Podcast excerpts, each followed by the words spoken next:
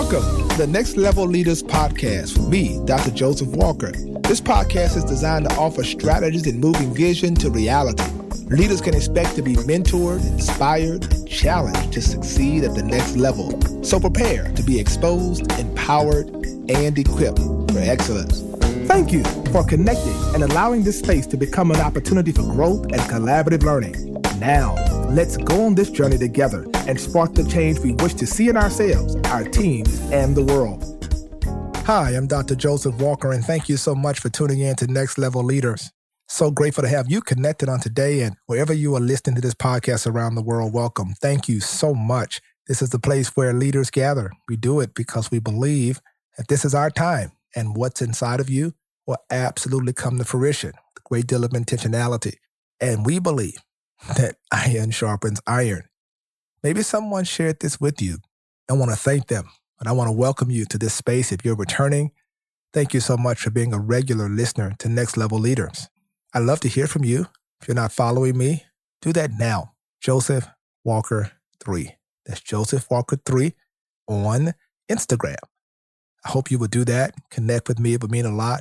And of course, for content, things like that, I'd love for you to go to my website, josephwalker3.org. Got a book called No Opportunity Wasted, Leaderships, Leadership and Loneliness. Got a lot of books out there that I believe will really help you. And I want to make sure I put this content in your hand. That's what we do. We read, leaders are readers, and uh, hope you'll do that. So it's going to be a blessing. And thank you today for, for listening. Today, we're going to talk about a topic that I believe that each of us can benefit from. Every week, we try to bring you content that we believe can encourage you. And many of you tell us every single week that it does. Today, identifying and preventing threats to your vision. Please understand that your vision is something that's precious, priceless. It must be protected at all costs. And whenever you have a vision as mammoth as yours, it is important that you identify the threats that you literally prevent those things from overtaking your vision. There are a lot of visions that never get off the ground because they're sabotaged by plots of the enemy. They're sabotaged by lack of planning. So I want to help you today know how to identify, like really lock in on what are the threats to the vision that I have and how do I prevent those things from literally robbing my vision of its full potential. The world needs what you have.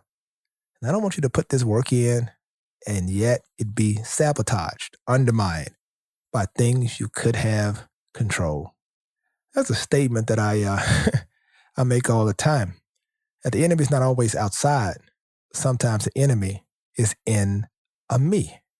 So I want you to think about this as I teach this today and share it with you that some of the things are going to be external, some of the threats are internal. The first thing that is a huge threat to your vision is incompetence. Now, many of you who read my book, No Opportunity Wasted, know that I place a premium on character, competence, cadence, capacity. Competence is something that should never be compromised in your organization. Sometimes we tolerate incompetence because of loyalty, because of nepotism, because of people that have been tenured for so long, we don't know what to do with them. But incompetence is one of the biggest threats to the success and viability of your vision because you have people are operating in that space who absolutely don't know what to do. And eventually it can erode trust in the people that you do business with and even among the ranks of those who serve alongside you. People can lose confidence because of incompetence. And it is frustrating watching somebody in a position who has absolutely no idea what they're doing. And when you, as a next level leader, allow it, people begin to question your competence. So you have to be sure, without any reservation, that you require, demand competence around you in every area. Hire the best, get the best competent people on the planet and you'll see the best results you'll ever have. The second thing is apathy. Now, this can be something that can occur in your life, certainly in the life of the people that work alongside you. It's when you become complacent, passive, and not invested. Sometimes people are apathetic because they are, you know, weary. Uh, they're apathetic because they can't keep the cadence and they just refuse to step up. But apathy is a threat to the vision because what you need now is energy, the energy of intentionality. What you need now, people that are on fire, people that are ready to move forward, make this thing happen. And if you've got apathetic people who are just no energy, no passion, man, that is a threat to your vision because if you're not excited about this vision, who else is going to be? So you really have to understand and get to the root of why are people apathetic? Why are they, you know, why they lack emotion around it? Why are people lacking energy and focus around the vision? And then you have to investigate why. And if it's able to be fixed, you do that. Maybe it's lack of information. Maybe it's lack of cause and purpose. They don't understand the why. So when you share the why, maybe the why is what will then generate greater passion. Sometimes we give people what to do. We don't tell them the why, and we wonder why they're apathetic in the execution of it because they don't share the same passion that we share. I always share the why because anyone can share the what. I need you to do this. I need you to do that. But I need you to understand why I need you to do what you're doing. The larger picture can help you deal with the spirit of apathy. And sometimes apathy is because people have outgrown their season, outlived their season. Sometimes people are disinterested, they are disconnected, uh, and you have to be willing to have those tough conversations because you have to have an environment where people are excited around you. And if you see people that are just very apathetic, nonchalant, just functioning, that means they've, they've already left. I tell people all the time the moment you get a resignation letter, uh, you have to understand that person resigned months before you got it. The disengagement happened long before you got the letter. So you have to be very clear that when you're dealing with apathy, there's a lot of reasons and ways to investigate why it is as such it is. Now, the third threat is entitlement. We talked a little about entitlement uh, just a few weeks ago. And I think that it's something that I'm really, really, you know, uh, concerned about when I see leaders who have folks working around you who feel that you owe them something. It is a threat to your vision. People feel that, well, if I put this work in, you know, I, I feel like I, I, I deserve this or I deserve that. When in fact, these people are being paid to do what they do. You're paying them well, I hope. And as a consequence, you cannot allow entitled people uh, to consume the oxygen out of the room because of their egos and because of their own individualism. The vision is for everybody, not just for them. And so sometimes people feel entitled to attention. Uh, they feel entitled to positions. They feel entitled to a variety of things. And you have to be clear that you don't allow entitlement uh, to run rampant in your organization because it is a uh, an eroding variable. It will eat away, eat away. It will corrode uh, the walls of trust in your organization uh, because some people will feel that no matter what they do, they can never have the position, power, and placement of people who feel entitled because you continue to do that. So you have to nip it in the bud. As a next level leader, I know it's a tough conversation. I know it's a tough thing to do sometimes, but you have to be willing to say, I can no longer accommodate entitled people. All of us are here because we work hard, we produce, and uh, we then reap the benefits uh, organically and not through force of hand. Here's the other thing. Then the, this next one, I know you're going to say, "Oh, that's me." Well, procrastination. Now, procrastination, ladies and gentlemen, listen to me. Procrastination is a huge one. People who wait to the last minute, that will definitely undermine your vision. The Bible says a vision. Write the vision, make it plain. Those who read it can run with it. The vision is for an appointed time. So you've got this window of opportunity to execute.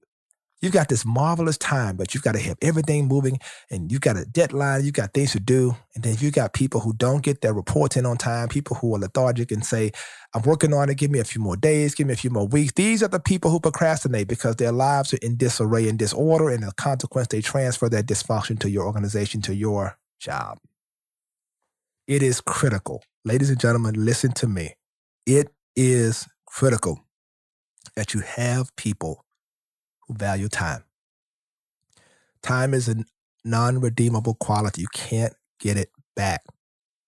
So you got to make sure the people you have around you are, don't procrastinate. Can you get this stuff done before time? Not just on time, but can you produce before time? There are a lot of people who miss this and they're just procrastinators by nature. They start late. I work better under pressure. That is an excuse for the procrastinator. One of the things that next level leaders do, we plan. We plan, y'all. We pull this thing together, man. We make it happen. We're planning in advance. We don't wait to the last minute. We have a strategic plan to go forward to make things happen. That's what I need you to do. I need you to make sure that you deal with areas in your life and areas in your area of expertise on your job, people that you've employed, etc., that you are identifying where are my procrastinators? How can I help them a better time management? And how can I do a better job of making certain that I am planning and when I plan, I'm planning for all the contingencies that might occur. Because my vision is for an appointed time and I can't miss the window. We had a great function recently and uh, we brought together leaders for an amazing brunch. It was designed to really help put people in the right room.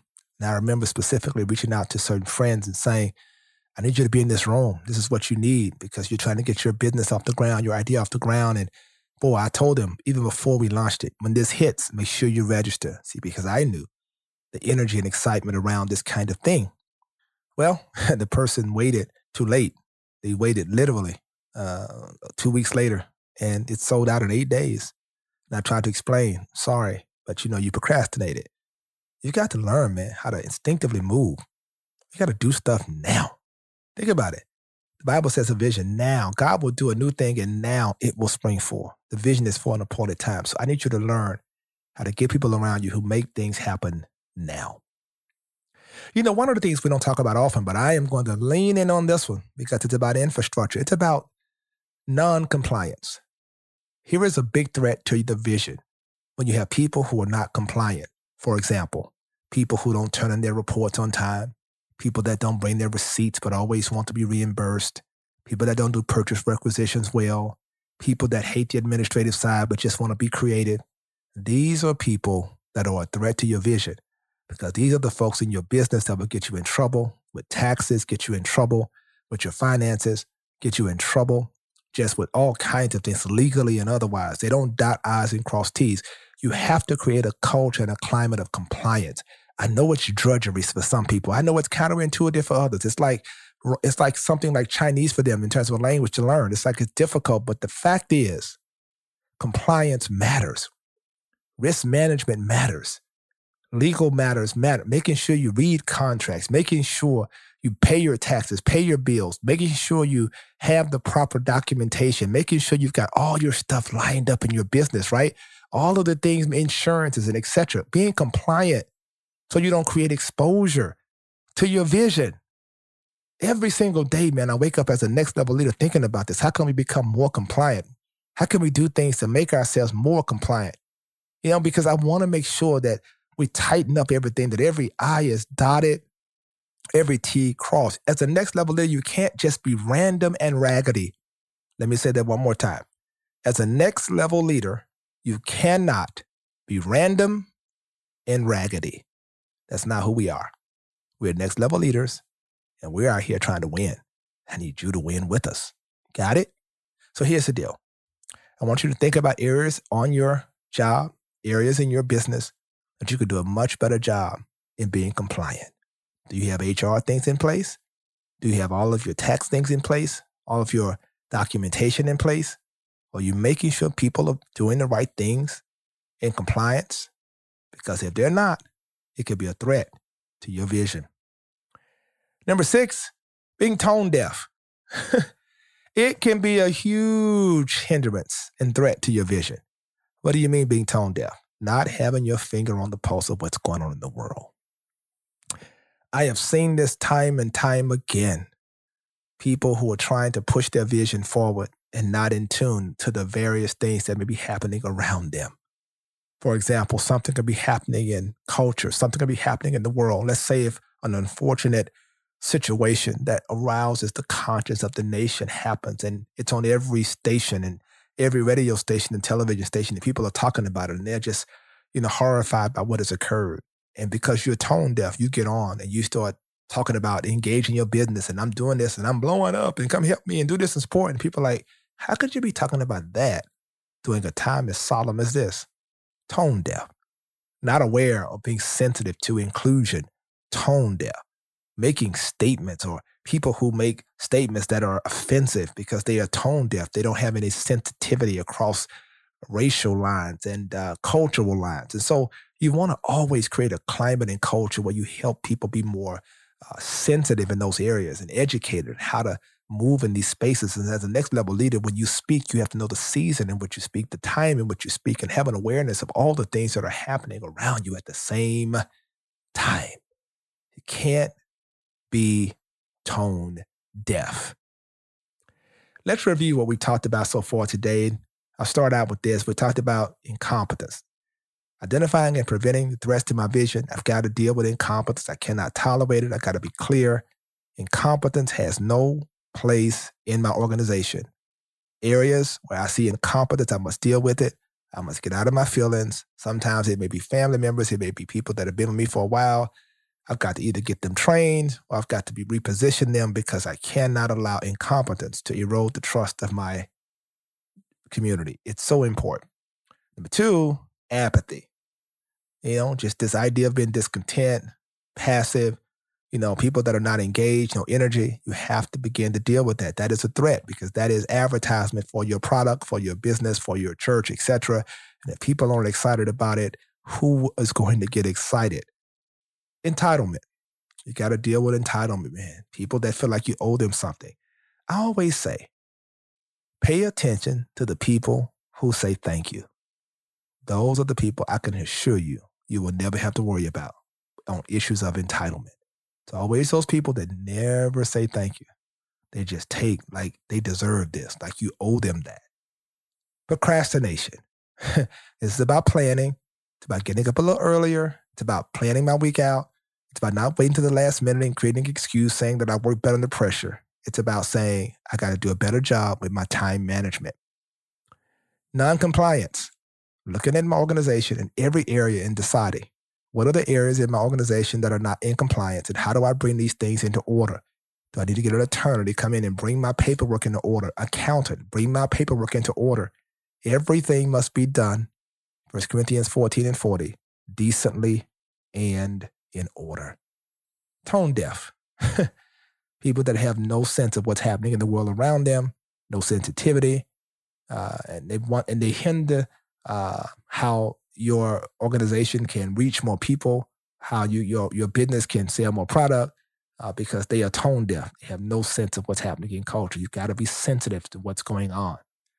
But then, and the seventh thing I'll share with you, and this is big, and I think you'll you'll agree, and I, I really believe I saved the best for last.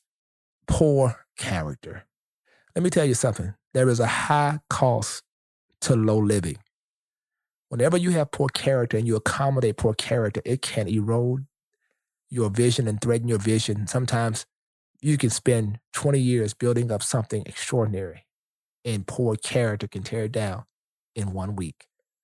You've got to make sure you surround yourself with people who have integrity, people who do things above board, people who walk in great character.